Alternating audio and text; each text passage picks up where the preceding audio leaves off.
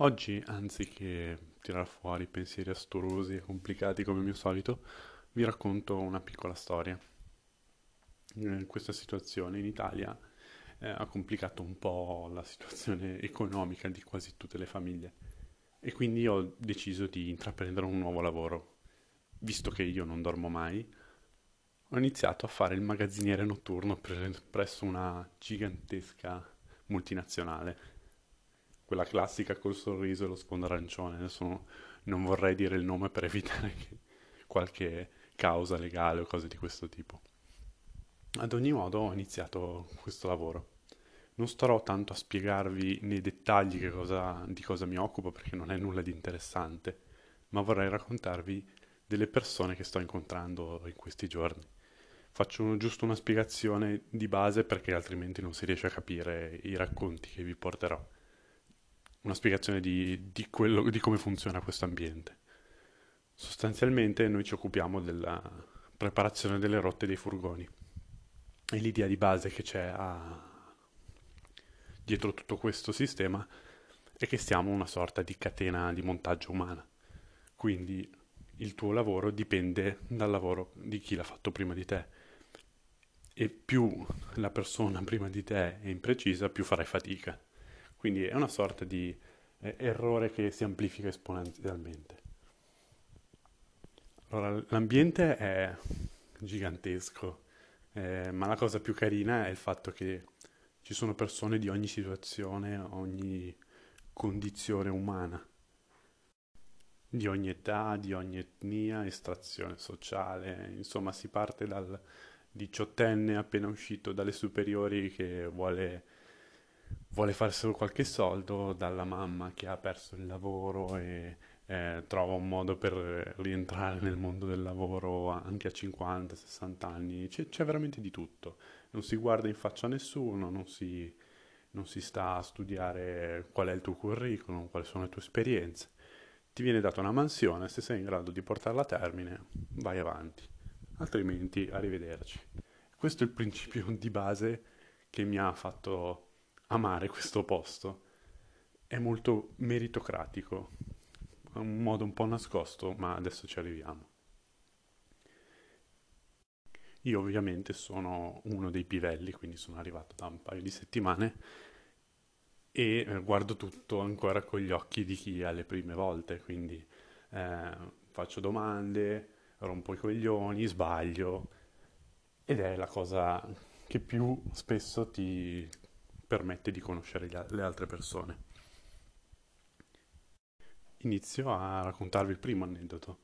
Una di queste sere sono stato affiancato a una mamma eh, sulla cinquantina, capelli rossi, alta un metro e cinquanta, ed eravamo al rullo trasportatore, quindi dovevamo eh, dividere i pacchi in base all'etichettatura da una parte e dall'altra. Questa signora è una signora fantastica, sostanzialmente la classica, ehm, classica è riduttivo, probabilmente sembrerà che io giudico all'infinito, ma è ovvio, l'impressione che ho avuto è questa. La classica mamma schizzata, che ogni qualunque cosa accada eh, il mondo ce l'ha con lei, ehm, tutti sono dei, degli approfittatori, ehm, parolaccia a non finire e osservazione compulsiva dell'orologio per cercare il più possibile di risparmiarsi e di finire e di andare in pausa. E niente, ci, mi ha affiancato a lei, io sono i primi giorni, ma comunque sono mansioni molto semplici. E, e lei ha iniziato a imprecare contro il mondo perché il lavoro che stava facendo non le piaceva, che era obbligata a farlo perché aveva l'incombenza e la responsabilità dei suoi figli. Insomma, si è preso la, la briga o comunque la, la licenza di sfogarsi e di raccontarmi tutta la sua vita e tutti i suoi problemi, quindi ho dovuto, di fatto ho fatto un paio di ore di psicologia davanti a un rullo trasportatore. Lei man mano che parlava, parlava, si faceva eh, rapire dalla, dalla sua storia e quindi era sempre più distratta nella, nel compito che stava svolgendo. E quindi io ero poco dopo di lei e non solo dovevo rimediare tutti i suoi errori, ma dovevo anche cercare un minimo di interazione con lei e rispondere alle sue domande, comunque cercare di coinvolgerla. A un certo punto eh, lei praticamente è crollata perché era veramente stanca, mi sono messo lì davanti, ho detto guarda ti do il cambio così ti riposi un attimo e continui, e continui a raccontarmi un po' di te, di quello che vuoi. Sostanzialmente nel momento in cui io le ho dato il cambio lei se n'è sbattuta completamente di tutto e di tutti, mi ha mandato praticamente a fanculo, se n'è andata in pausa e mi ha cancellato completamente dalla sua, vis- vi- dalla sua vita. Cioè, io l'ho anche incrociata eh, in pausa, ho provato a salutarla, ma manco si ricordava di chi fosse. E quindi, boh, è una sen- situazione sostanzialmente normale, cioè, non c'è nulla di male in sta cosa. Probabilmente ha cercato di impietosirmi eh, solo perché non aveva voglia di fare niente. E eh, va bene, eh, ci sta come cosa... pollo io, brava lei.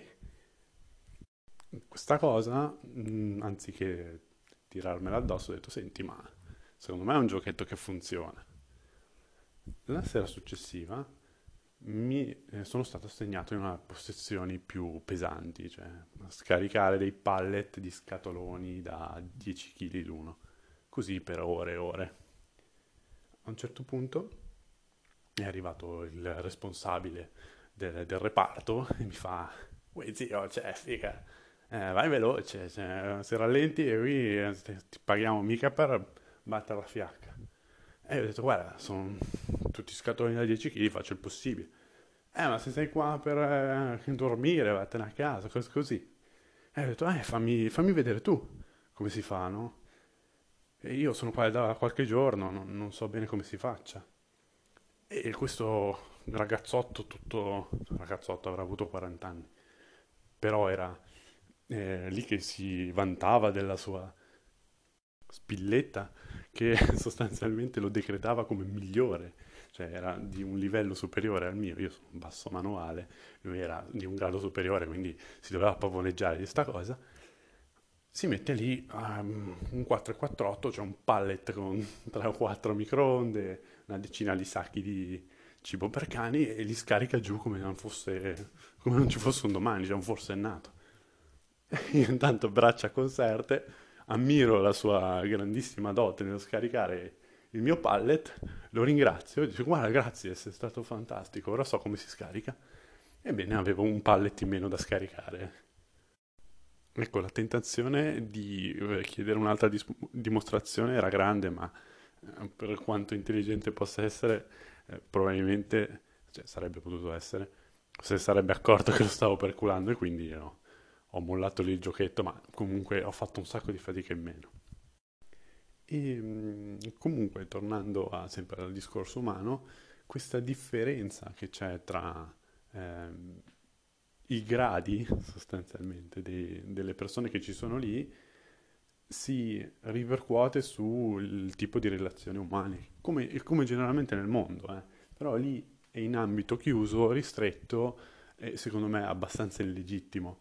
Quello che voglio dire è che chi magari è più, lì da qualche giorno in più, o chi ha un grado superiore, un contratto leggermente migliore, si sente legittimato a trattare a cazzo di cane anche l'ultimo arrivato, nonostante la politica Eh, aziendale sia della cortesia eh, e della disponibilità. Ed è questa la cosa assurda, proprio perché ehm, anziché dimostrare una vera e propria cortesia si fa finta eh, di spacciare la propria disponibilità per arroganza. Eh, io ti faccio vedere come cazzo sono bravo io, eh. Sono pronto a darti una mano ma fa schifo, capito? Cioè, se non ti funziona il tablet per Eh, la lettura dei pacchi, te lo faccio vedere io, ma sei un coglione, capito? Non so perché lo sto facendo alla milanese imbruttito, ma è casuale la, la scelta. Un'altra sera mi è capitato di incontrare un signore. Ovviamente ehm, bisogna sempre avere il beneficio del dubbio che le persone possono raccontarti quel cavolo che vogliono e non necessariamente siano cose vere o, o no. Però eh, io comunque le racconto perché nel contesto mi sembravano carine e abbastanza realistiche. Ho incontrato questo signore, mm, probabilmente era intorno all'età, aveva in- più o meno l'età di mio papà, e quindi forse è per questo che mi è rimasto un po' impresso.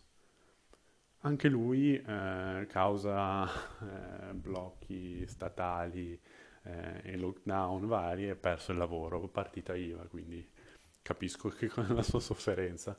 Comunque è una persona con cui mm, chiacchierare era un piacere, cioè mm, eh, c'era un terreno fertile su cui parlare di qualsiasi cosa. Siamo rimasti una corsia, una da- di fianco all'altro, e abbiamo parlato un po' di ehm, commercialisti, perché anche io ho avuto partita IVA, quindi so che cosa vuol dire. Insomma, ci siamo trovati entrambi a parlare delle nostre, delle nostre vite precedenti. Ed era una delle poche persone, no, n- poche magari no, ce ne sono parecchie, che praticamente avevano visto stravolte la loro vita all'in- in questi ultimi mesi, ma che con la consapevolezza di sapere che cosa stavano facendo erano felici e soddisfatti. Ehm, ed è una cosa che ho rivisto anche in me. Non c'è nulla di male nel... Non dovevo piazzarci la morale alla fine del discorso, ma facciamole, chi se ne frega, beccatevela tutta. Non necessariamente se facciamo un lavoro che non ci piace eh, o non ci gratifica, dobbiamo viverlo in modo frustrante o pesante, anche perché mh, siamo i primi a poterci rovinare la giornata lavorativa se la viviamo in questo modo. Lui probabilmente era a capo di una grande azienda, ehm, parlavamo di partita IVA, ma lui aveva una piccola S R L che aveva dovuto chiudere. E praticamente si è ritrovato con il culo per terra. Mm, Probabilmente anche da come si presentava o dal modo in cui aveva di parlare, io eh, non- sicuramente non l'ho immaginato come una persona eh, a mettersi a lavorare di, di fisico, ma una persona più abituata a stare dietro a un computer. Ma tutto, nonostante ciò, si è ritrovato eh, in una situazione comunque dignitosa. Mi fa, io devo aspettare ancora un paio di, di anni per arrivare alla pensione. Questo qua è un posto di lavoro comunque abbastanza ben pagato, molto sopra la media italiana della stessa categoria. È ben pagato, mi consente di, di vivere tranquillamente la mia vita con i miei figli, eh, con i miei nipoti.